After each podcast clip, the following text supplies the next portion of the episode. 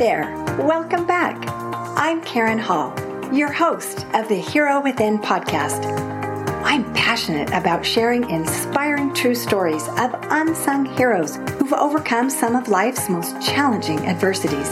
Come along with me and learn how you too can find hope and healing to return to love.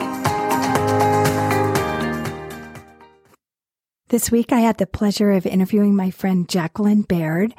And as she shared her story about her journey to motherhood, I loved hearing about her desire for children and how she and her husband talked about this quite early in their courtship. It was on their third date that they first talked about how many children they would like and how they could make that happen. I also was so touched by how supportive her husband was. And many of my listeners were touched by this as well. And as I was reflecting on my conversation with Jacqueline, it teed up my thoughts about maternal mental health.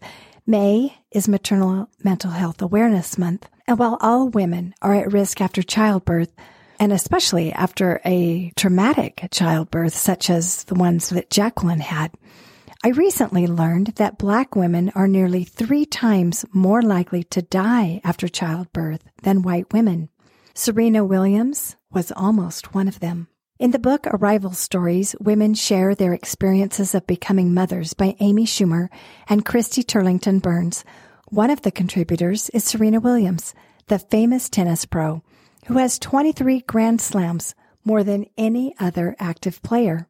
Serena unexpectedly became pregnant in 2017, two days before the Australian Open.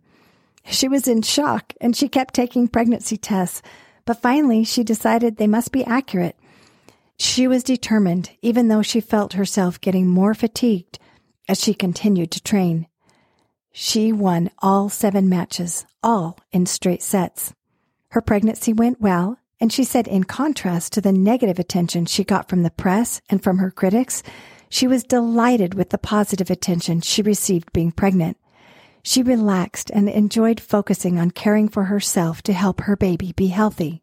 She learned all she could to prepare for delivery but she said she didn't feel in love with her baby while pregnant, as many women expressed. She described herself as a lioness who would protect her baby at any cost, but she just wasn't gushing over her baby. She longed for this feeling of connection with her child that others had described, and when Serena finally saw her baby girl, she felt the seed of love grow inside.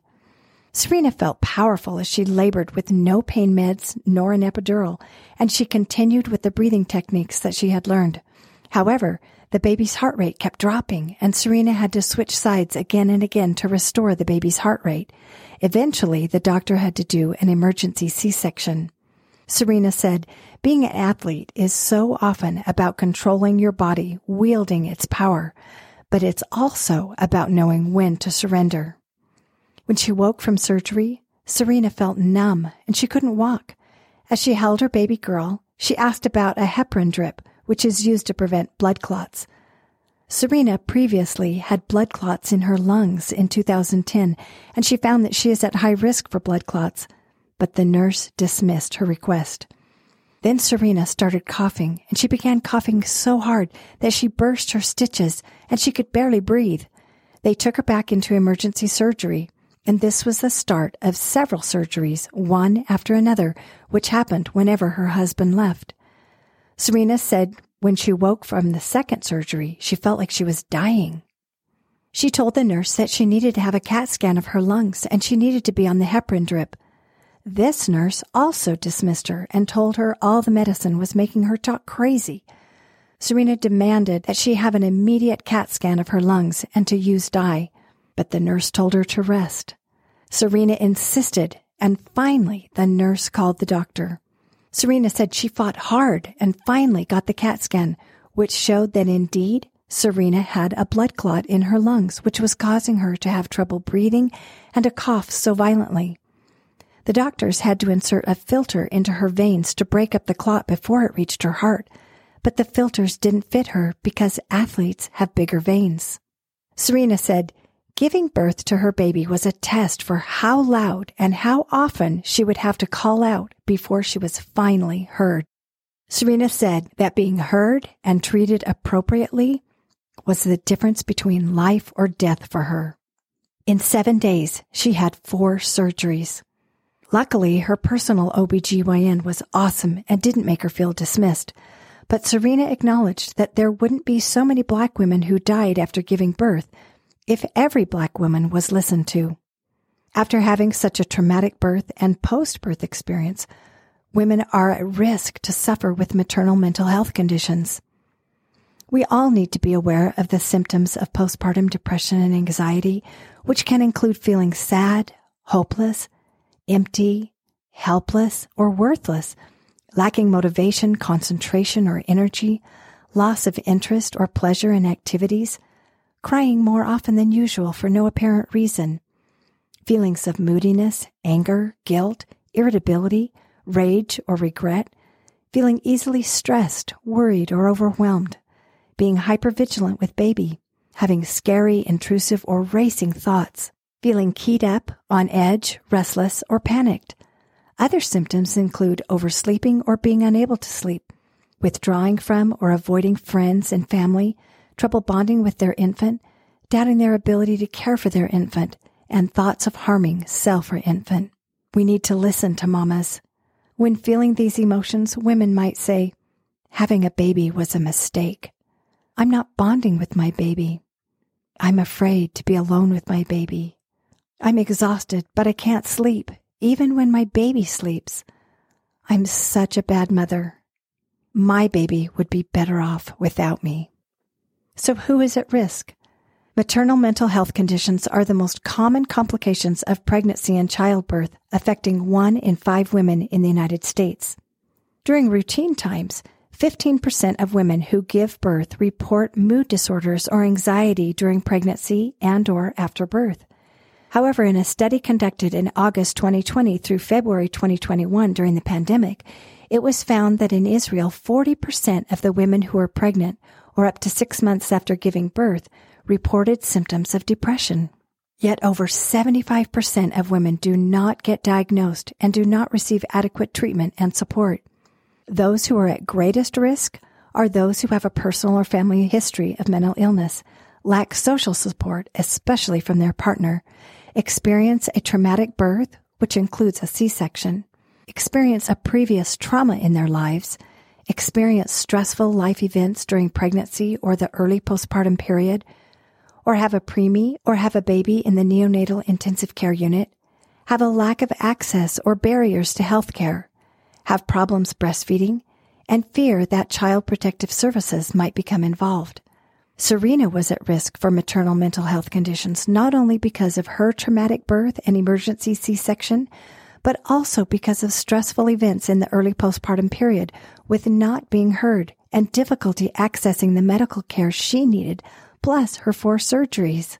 Being dismissed and feeling unheard can be an additional factor causing maternal mental health conditions and can lead to a woman not speaking up later about her needs, which can exacerbate problems.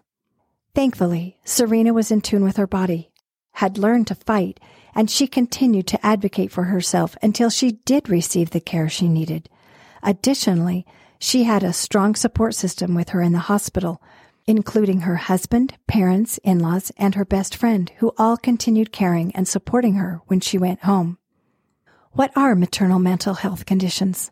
Maternal mental health conditions include depression, anxiety disorders, obsessive compulsive disorder, post-traumatic stress disorder, bipolar illness, and substance use disorders. Many times, new moms feel as Alison Stuebe, MD at University of North Carolina at Chapel Hill describes, the baby is the candy and the mom is the wrapper. Once the candy is out of the wrapper, the wrapper is cast aside. Often, the focus during the postpartum period is on the baby, while the mother is neglected and left with all the caretaking responsibilities. Many times, others will want to come and hold the new baby, yet the mama is also in need of pampering and attention. Until World War I and World War II, women who gave birth in a hospital stayed in bed in the hospital for an average of two weeks or more. I can remember my grandma said she felt as weak as a kitten by the time she left the hospital after my mom was born in 1939. The time in the hospital was decreased from two weeks to one week when hospital beds were needed for wounded soldiers.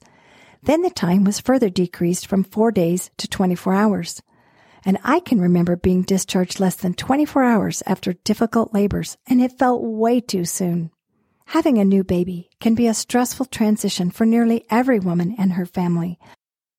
While the baby blues are a normal period of transition affecting up to 85% of new mothers in the first two to three weeks after baby is born, baby blues typically include emotional sensitivity, weepiness, and or feeling overwhelmed, and it usually resolves without treatment.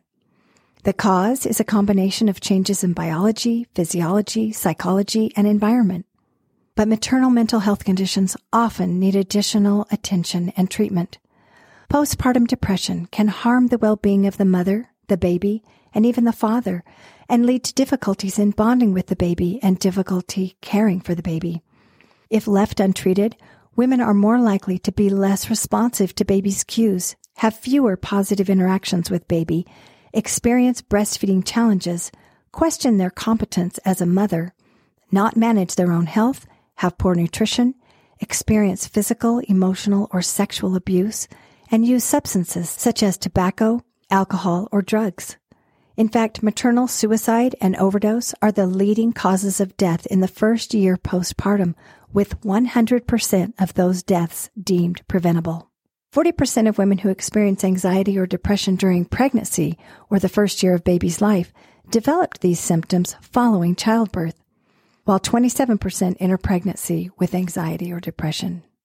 Children born to mothers with untreated maternal mental health conditions are at higher risk for low birth weight, small head size, preterm birth, longer stay in the NICU, excessive crying, impaired parent child interactions, and behavioral, cognitive, and emotional delays.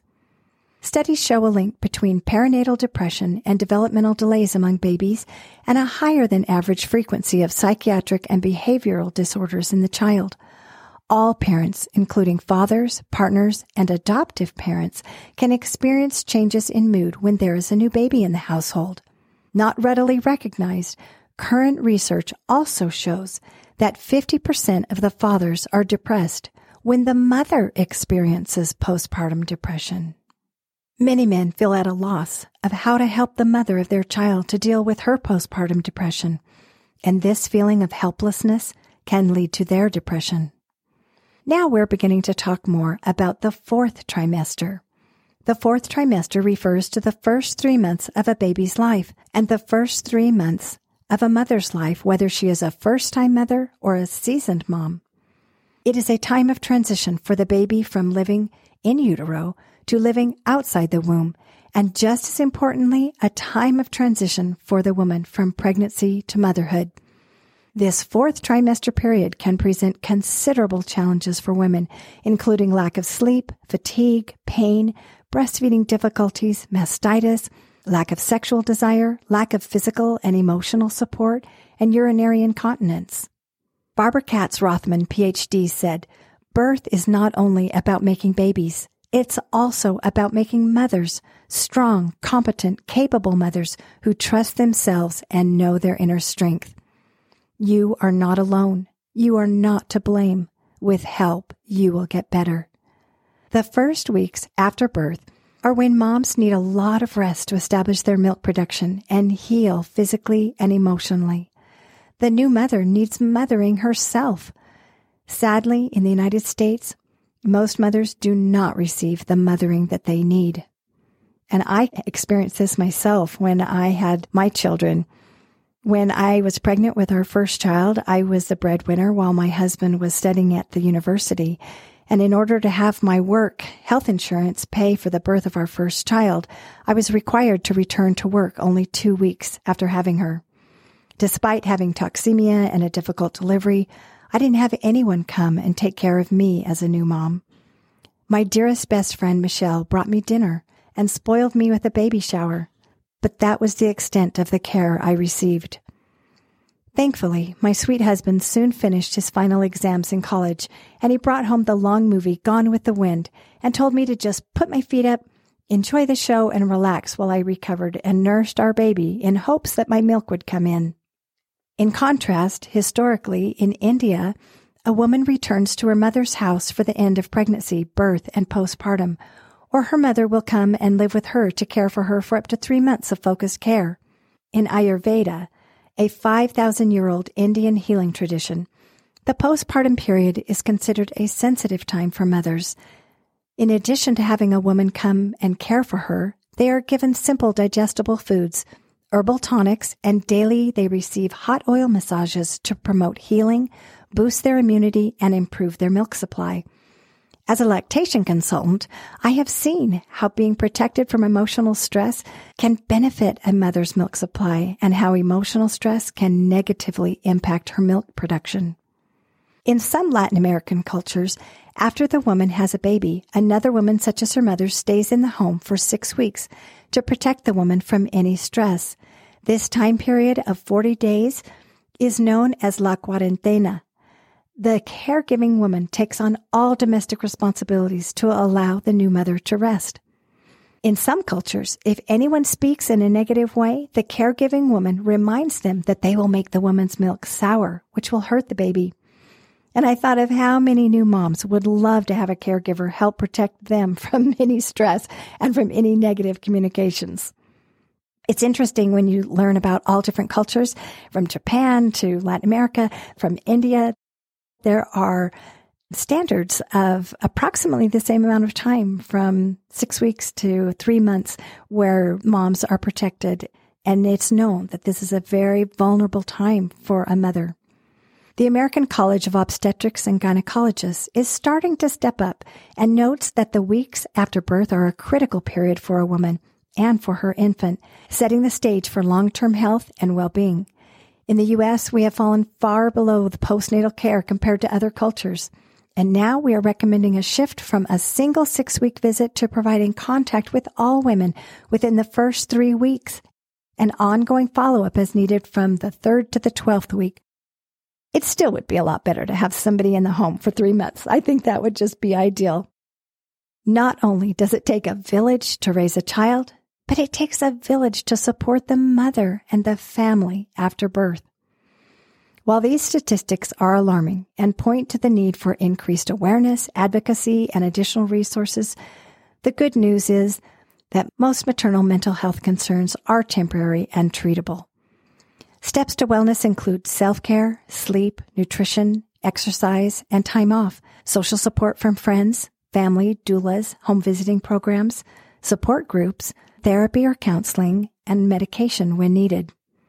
And we can all be more sensitive to the needs of mamas, new and experienced mamas, and offer physical help and emotional support. This not only benefits the mama, her baby, and their family, but it also benefits society at large. Thanks for listening. I know you're busy did you know that you help spread the love by leaving a review and following? This helps increase our visibility so people can find us online. I really appreciate your help. I'm wishing you lots of love in your own hero's journey.